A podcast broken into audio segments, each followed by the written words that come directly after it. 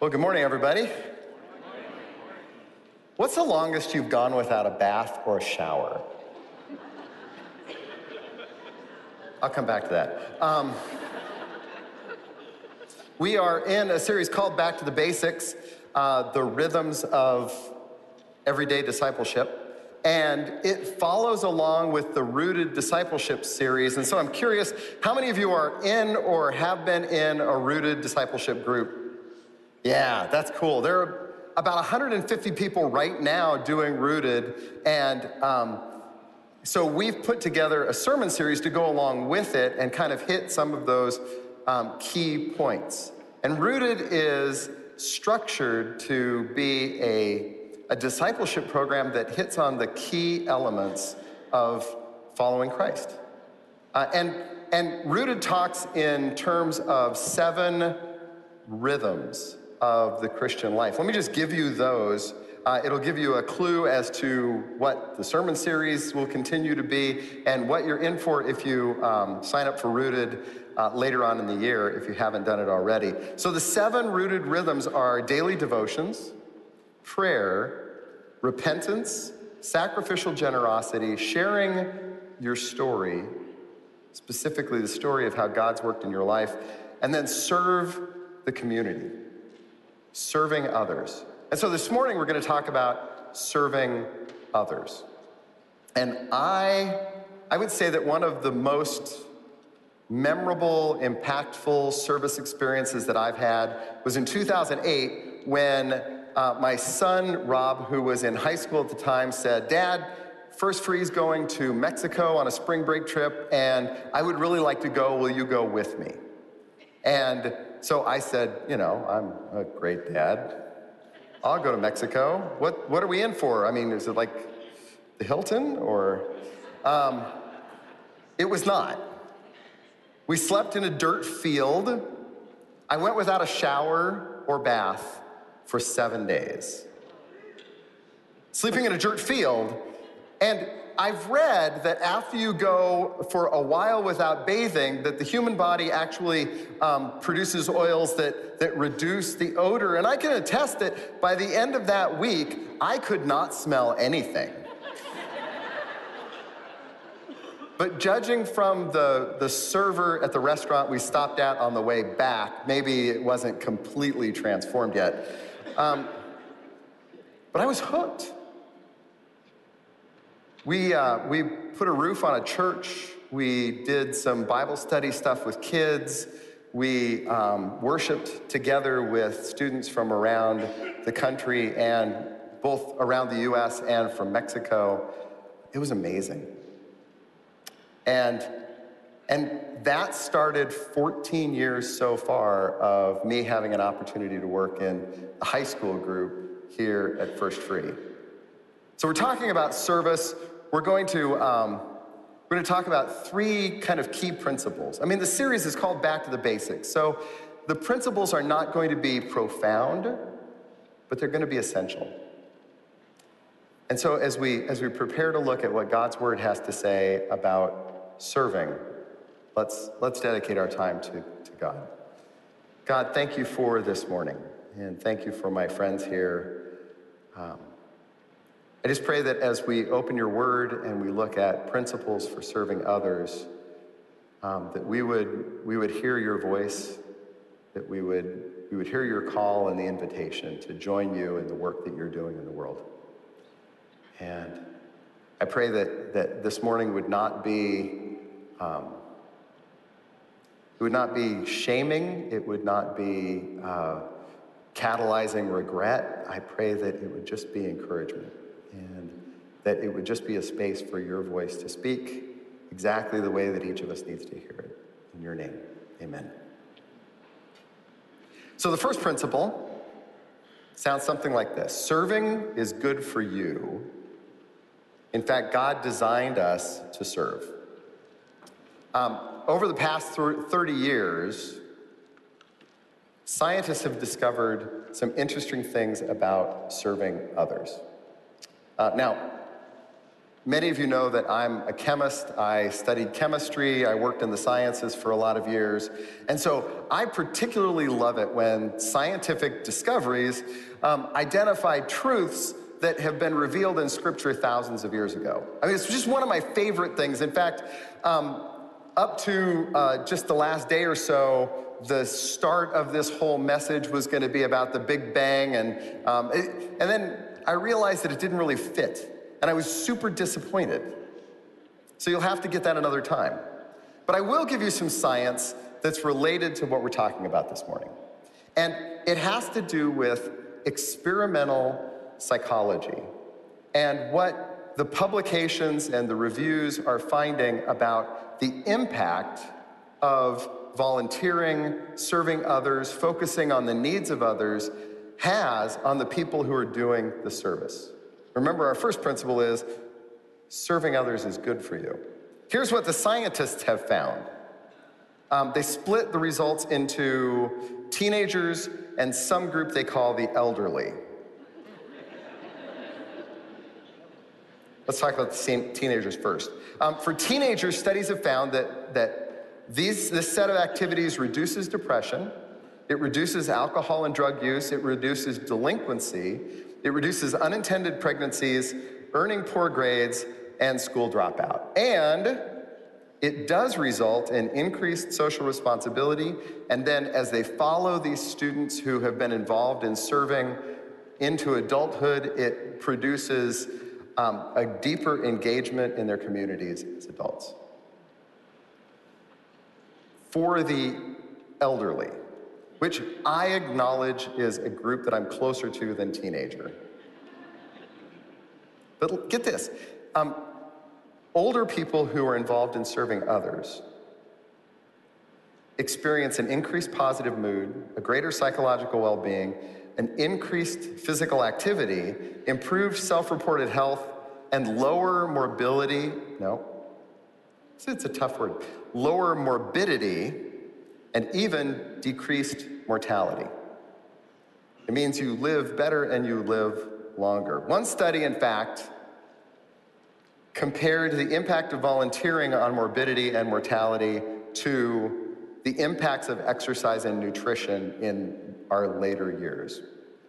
And they found that um, volunteering has about the same health benefit as eating kale. I mean, really, I could just close in prayer now, right? You don't have to eat the broccoli, guys. In short, these scientists have discovered what Scripture revealed thousands of years ago that God created us to serve. That's an idea that over the last 14 years, as I've been working in the high school group, we've tried to drive home almost every week. Um, in fact, um, I'm going to ask for some help. Now, I didn't do this to first service because, one, they're not awake. Two, most of the high school students and high school workers are someplace else on first hour. But if you've been in Summit, which is what we call our, sum, our senior high ministry, um, over the last, let's say, 10 years. So you're in it now, you've worked in it, um, join and stand up. I'm gonna put you to work. Yep, go ahead, Andrew, stand up. No, you, it's, it's you, it's okay. Good. Um, these are my people, right? This, this group, I mean, these are my people. So every week when we get together, stay standing. Every week when we get together, we drive this point home. We have some games and then we have some announcements. And then before we move into worship and a message from God's word, we state the student proclamation. And, and so I just want you, I, for first service, I just read it boring. I wanted you to be able to hear a little bit of what it sounds like. So, people, this is not like, you know, read it Sunday morning level. I mean, let's try and get the Sunday night level, okay? So, here is the student proclamation. And it goes something like this God, we are your workmanship. We are created to be in you, Christ Jesus. We are called to love and value others. You created us to do good works, which you prepared in advance for us to do. So, I'm going too slow. I want to hear from you tonight, God. I open my heart to hear what you are saying. I am enthusiastic to be here.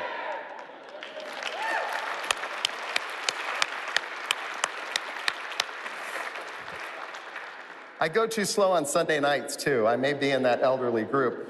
Um, get, get that. You created me. I am your workmanship. We are created to be in you, Christ Jesus. We're called to love and value others and to do the good works that you prepared in advance for us to do. Now, some of you say, hey, wait a minute, that sounds familiar because it comes straight out of Scripture. Let's look at a couple of places where we find that. Um, the first is Ephesians 2 8, where God, where, where it says, God saved you by his grace when you believed. And you can't take credit for this, it is a gift from God.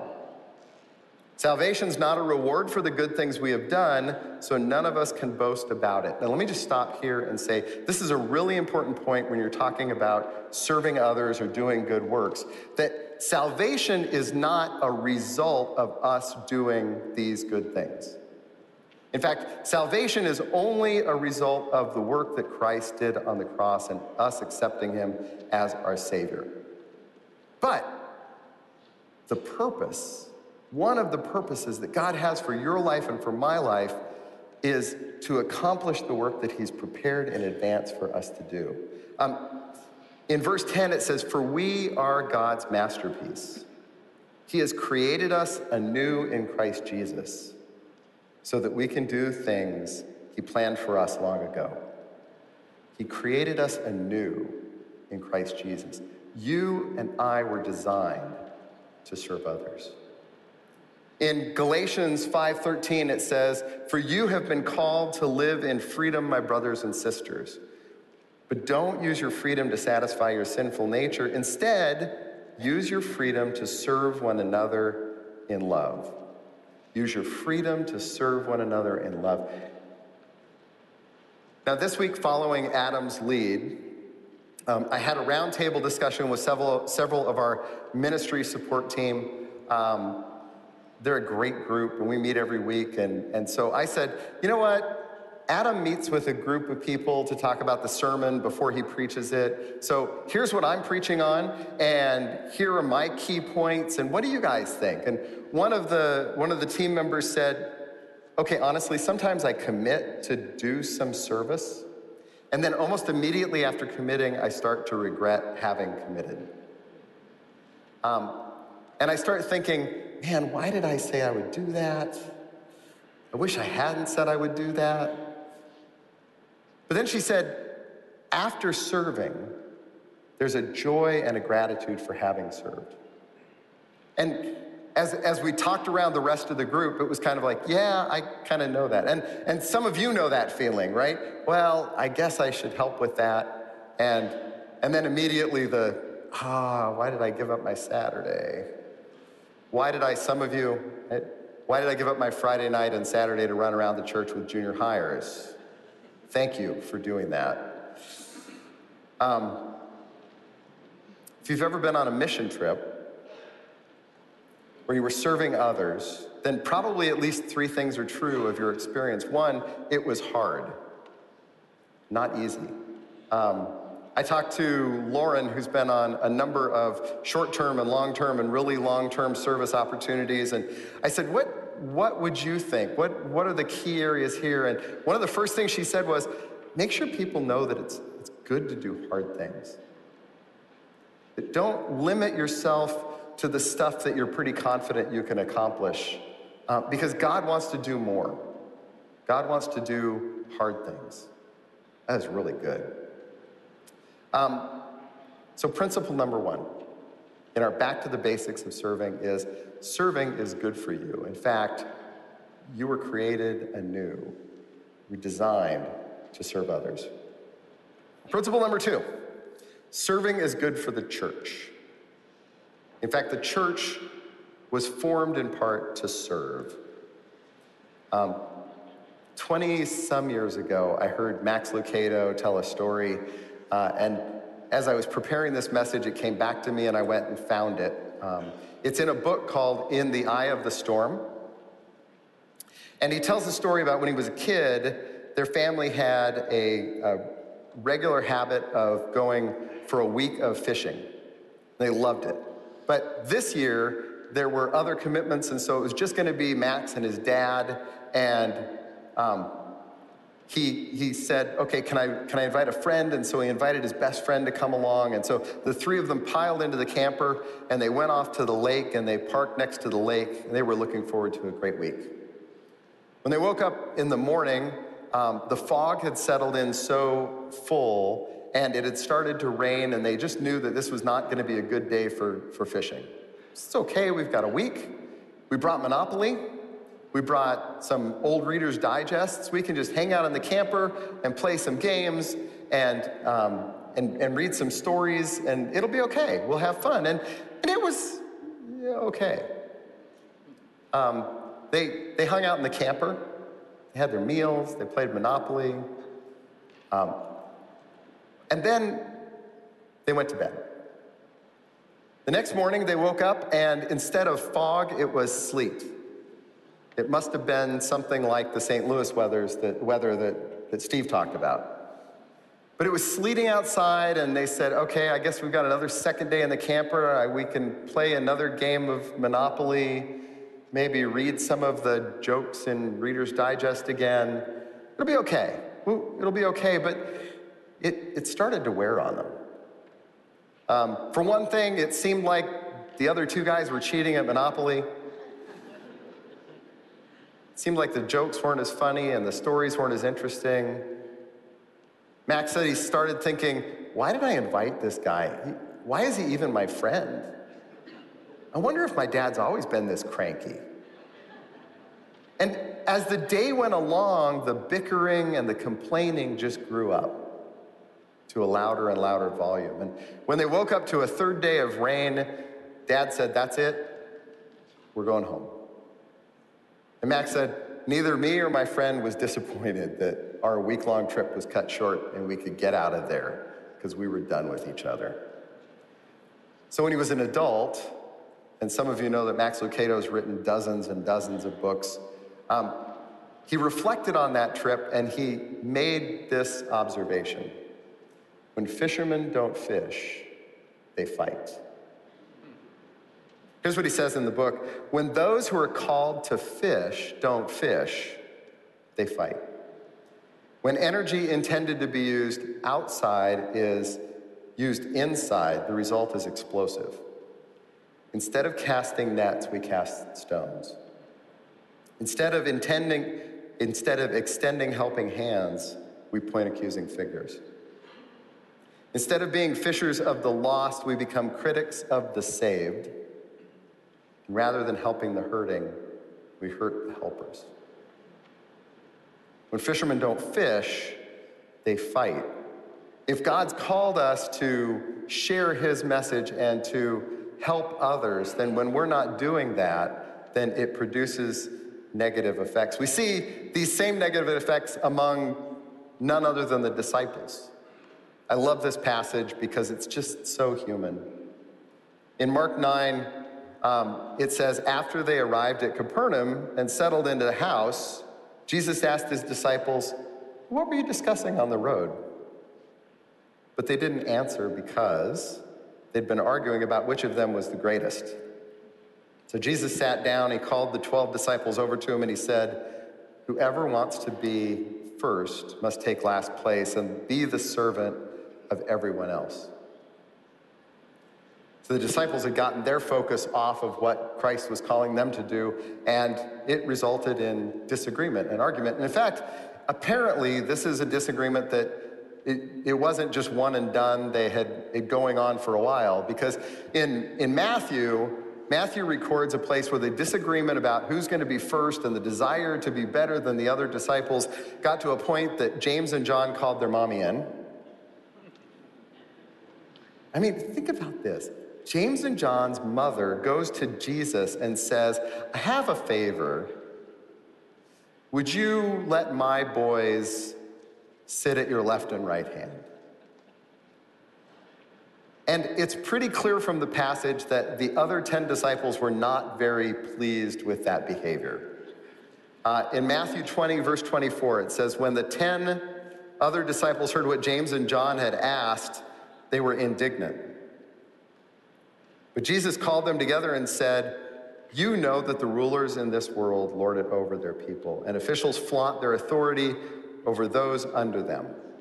But among you, it will be different. Whoever wants to be a leader among you must be your servant, and whoever wants to be first among you must become your slave. For even the Son of Man came not to be served, but to serve others and to give his life as a ransom for many. Even Jesus came not to be served, but to serve others. So when fishermen don't fish, they fight. I think the opposite is true as well.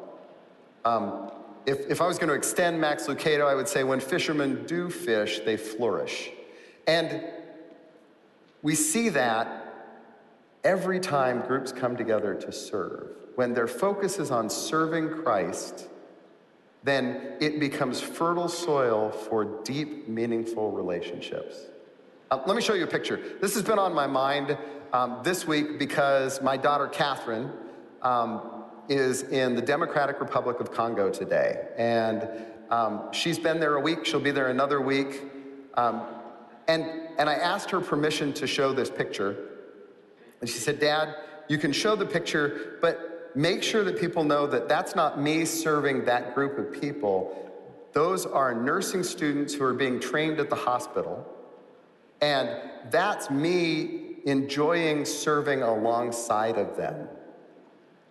And they don't speak the same language, and they come from dramatically different backgrounds. And we could spend a long time talking about the differences between how Catherine's grown up and how they've grown up and what their worlds are like.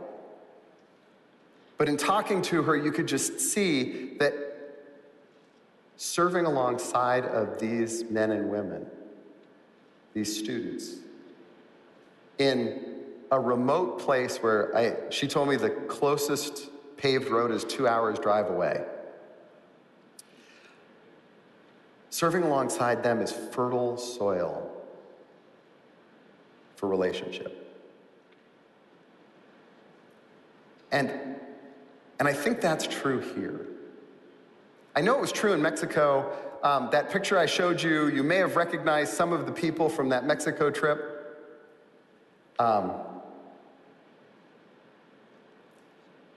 Some of those are still my closest friends, my partners in ministry. It's awesome.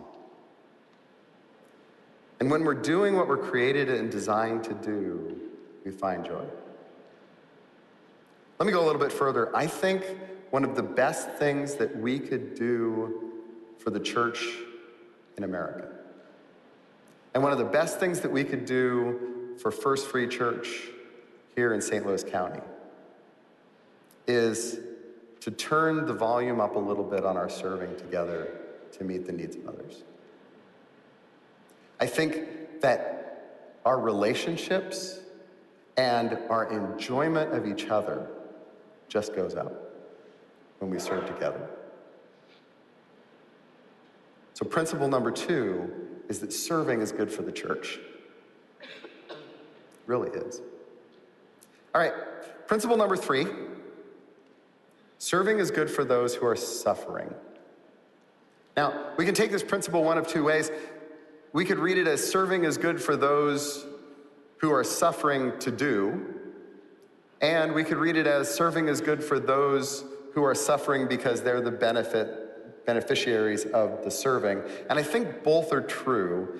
Um, last week, Adam's message was on suffering. Where is God when we're suffering? And and he focused it specifically on, as Christ followers, how do we go through suffering and how do we look to be drawn closer to God even in the midst of difficult times? Um, he shared a very personal story when he and Jenny lost twins and talked about how the, the turning point for him in going through that suffering was moving his question from God, why did this happen, to God, what do you want to do in my life in the midst of this suffering? And as I listened to him, it, it reminded me of a passage where Paul describes at least one of the things that God wants to accomplish in us through suffering. And, and it's in 2 Corinthians chapter 1, verse 3. It says, All praise to God, the Father of our Lord Jesus Christ. God is our merciful Father and the source of all comfort. He comforts us in our troubles so that we can comfort others. When they are troubled, we will be able to give them the same comfort that God has given us. God comforts us in our troubles so that we can comfort others in their suffering. It makes me think of uh, when Jesus fed the 5,000. Let me remind you. So they're out in the outskirts, away from any provisions. The day is getting late. The disciples say, We got a problem coming. These people are going to be suffering hunger pretty soon. Jesus, I think it's time to send them home. And Jesus says in Matthew 14, That isn't necessary. You feed them. Now, I love that Jesus expects the disciples to be directly involved in meeting the need of the suffering people around them. And you know that he took some loaves and some fish and he produced a miracle amount of food that fed everybody. Um, Jesus was the source of the miracle. But he expected the disciples to be the conduit through which it came. Jesus didn't pass out the food, the disciples passed out the food. Jesus didn't collect the remainder, the disciples collected the remainder.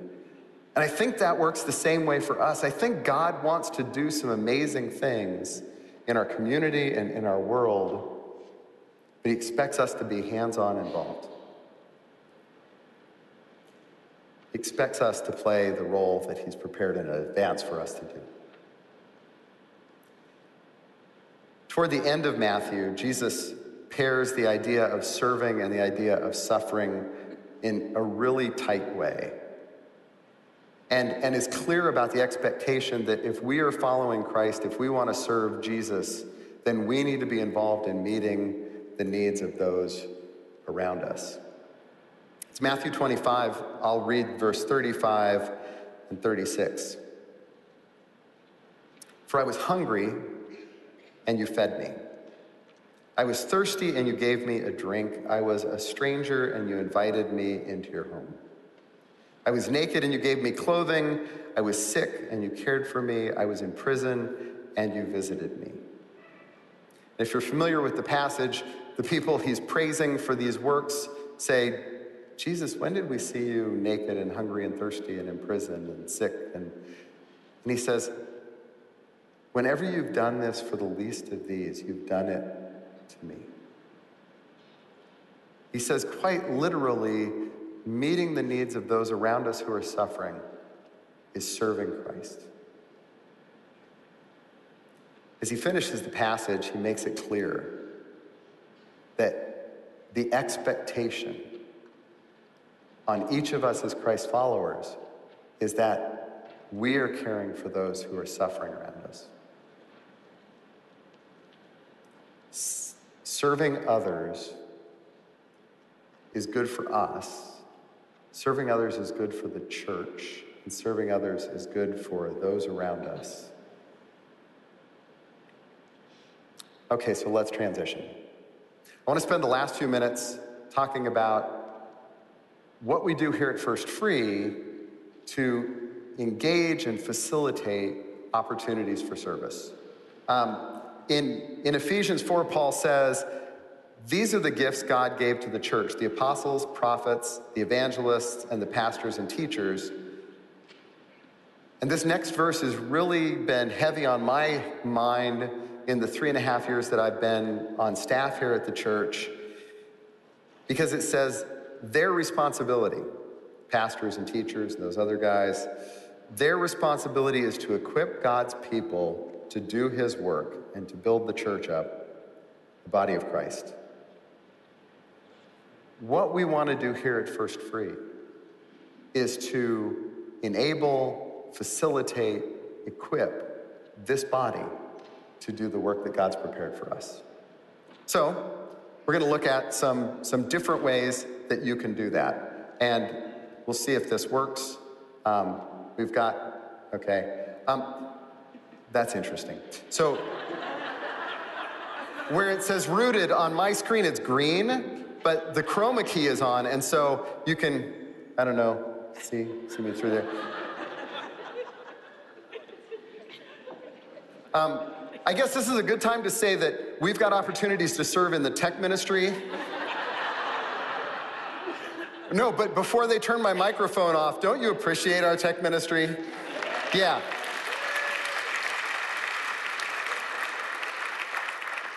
Um, so let's go to Rooted. I think, oh, they fixed it. Good. Um, you guys are awesome. Thank you, Martin. Um, the first way to get involved, and, and I know you, you keep hearing about Rooted. We saw a bunch of people in Rooted. Next Saturday um, is the serve experience for the current group of Rooted people. We got about 150 people going through Rooted. And next Saturday, they've set it aside to go and, and do service um, because rooted is, is kind of like what I experienced going through college with all of my lab courses. It is not just sit and study and discuss, it is sit and study and discuss and then go try it. And so when they study prayer, then they spend an hour in prayer. And when they study service, they say, okay, now let's all go and, and serve.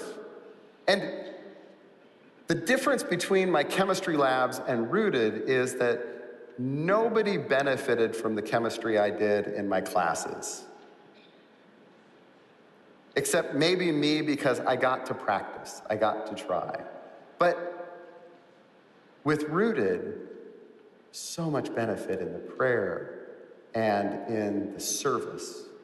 And we hope that it, it plants seeds for further work um, you have, if you haven't gotten into Rooted, at least two more chances this year uh, to join a Rooted group and go through it. It's just 10 weeks, but it's, it's profound.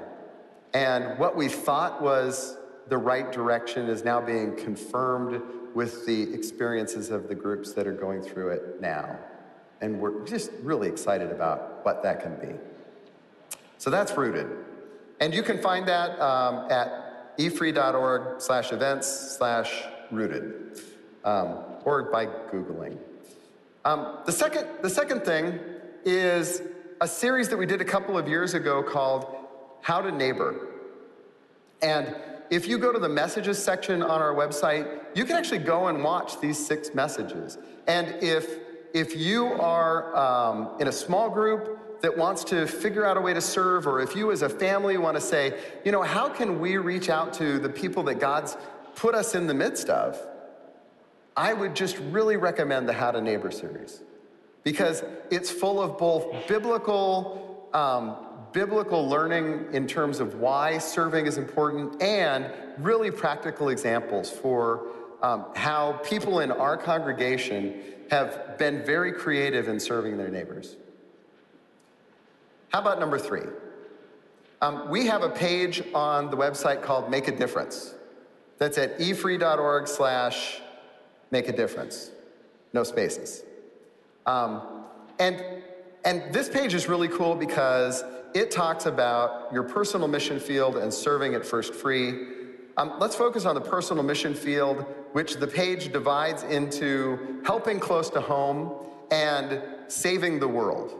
And it's, it's opportunities for regional outreach and opportunities for global outreach. And it then goes through and says, hey, here's some of the things that you can do. And it lists them.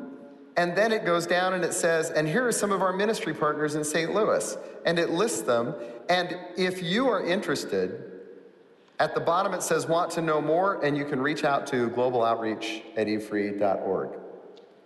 And and this is a place where you or you and your family or you and your small group can go to figure out boy, how could we get more involved in serving?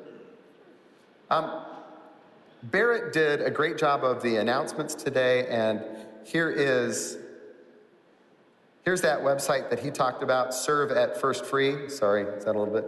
Thanks. Um, I love this. It's brand new. It was launched last week. So all of the ministries have been working on this. Um, Carrie Turwelp in our communications department have uh, put the website together and put the pretty pictures in there. Um, and you can click on any of these, like student ministries, and then just shoot on down to, hey, here's the opportunities to serve in student ministries. Let me warn you that this one click could end up being a 14 year commitment and a blast. Two more. Careers at First Free. So we have actually about 12 different part time and a couple of full time positions. On our career page, we start with our, our um, values. What makes us different? Because anybody that joins the staff here that's going to be a part of you know, behind the scenes making this happen, we want to make sure that they're aligned with who we are and what we feel God's called us to do in this place. And then below that, we have open positions. We have positions for nursery coordinators and preschool coordinators and a technical ministry assistant. Um, the tech ministry assistant is full time, and um, our current technical ministries director, Martin Bechtel, would love for some of you to come alongside and help with that. Um, and, and we've just we've got uh, summer ministry interns and and uh, just all kinds of positions. You can follow me in joining the staff here. Um, it's, it's been a great experience to, to work with this wonderful team of people, and we'd love to have you. In fact, next week we get to welcome Alice Farmer as the church's newest receptionist, and we're very excited about that. This is great. And, and it's the kind of thing where Alice, Alice and Mike have been a part of the church for a long time, and this position opened up at just the right time for her, and it's going to be awesome. And so maybe God's doing that in your life. I know we're in the midst of something called the Great Resignation, where lots of people through COVID and the pandemic have decided, uh, take this job. At, no, that, not that. Um, that I don't really want to work here anymore. Um, the sad part is I could sing it for you. Um, so if if that's you, check out check out our um, careers page. This last one's going to take some explanation, and I know we're getting close to lunch. I apologize for the for the uh, chicken and waffles there, or whatever that is. Um, that's the Bob Evans web page. Um, for more than 20 years, the way that God had me serving was in leadership roles in a public company. And it's hard. It's hard to know what does this look like to lead in a public company and to let my desire to serve Christ and to serve others out in, into that space. And so um, this is just an idea that, that I've been working on for a while. It's not very complete. But one of the things that I think would be beneficial is if some of you who are in that position where you're working in a secular environment and you're leading and you say, you know what, it'd be really great to just have a group of believers who are in similar situations to talk things through, to share ideas, to pray with each other. Um, I want to try that. And so, if that sounds like you, and you'd be interested in meeting at Bob Evans some morning during the week and having uh, breakfast and just meeting with another group. Um, this is kind of just an invitation. My email, ready? It's very difficult, is kevin at efree.org. That's it. And if, if that's of interest to you, I don't know. Maybe there'll be two, um, maybe there'll be 20. Um, I'm willing to have breakfast a couple times a week if that helps. Um, shoot me an email and say, hey, I know we're going to start this maybe in, in April, but just put me on the list. And then we'll figure out the details and we'll see if it goes for three weeks or if it goes for three years. I don't know.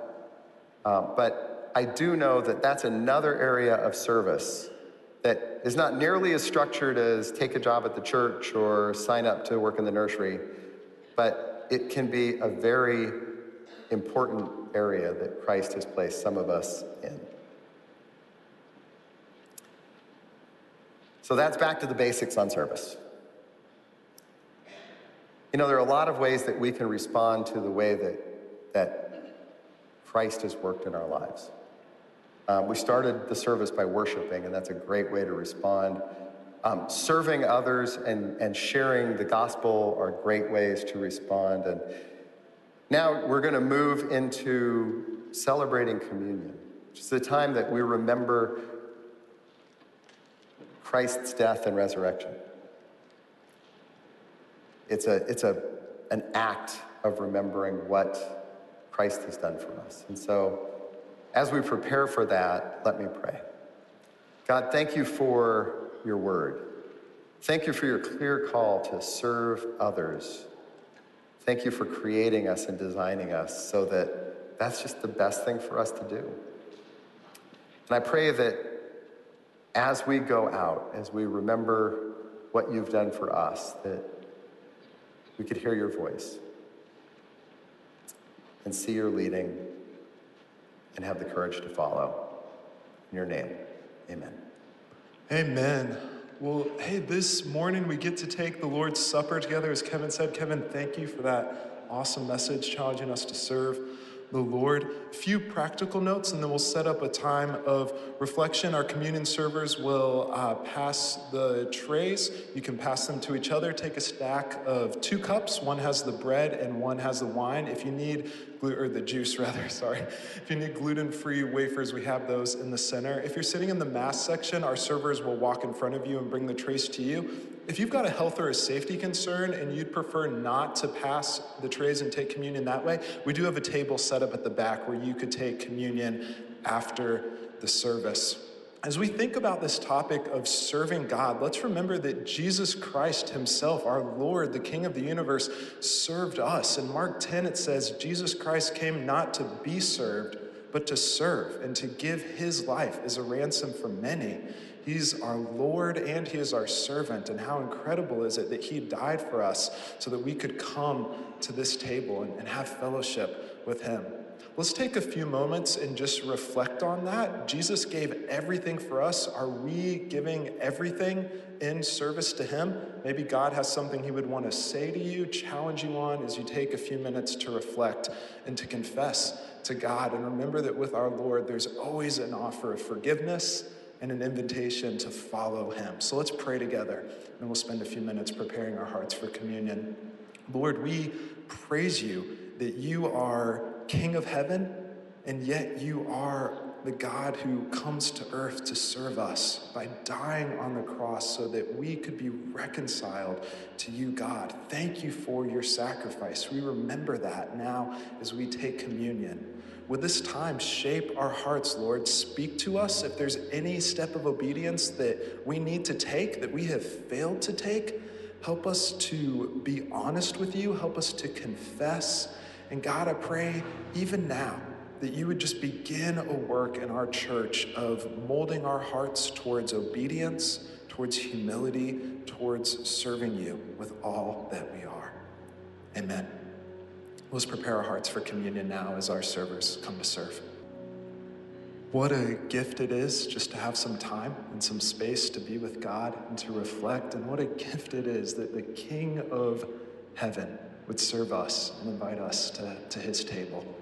In 1 Corinthians 11, it says, On the night that Jesus was betrayed, he took bread and he broke it and he said, This is my body. Do this in remembrance of me. Let's take the bread together.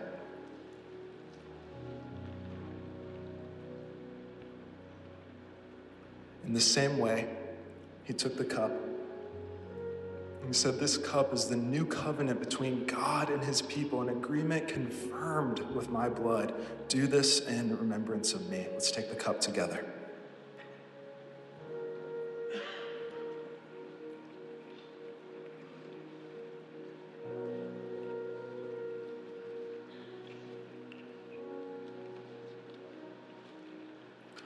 Friends, let's stand together. Let's close our service in worship. In light of how Jesus gave himself for us, let's give everything to him in worship. Let's be available, willing, and ready to serve him with all that we are.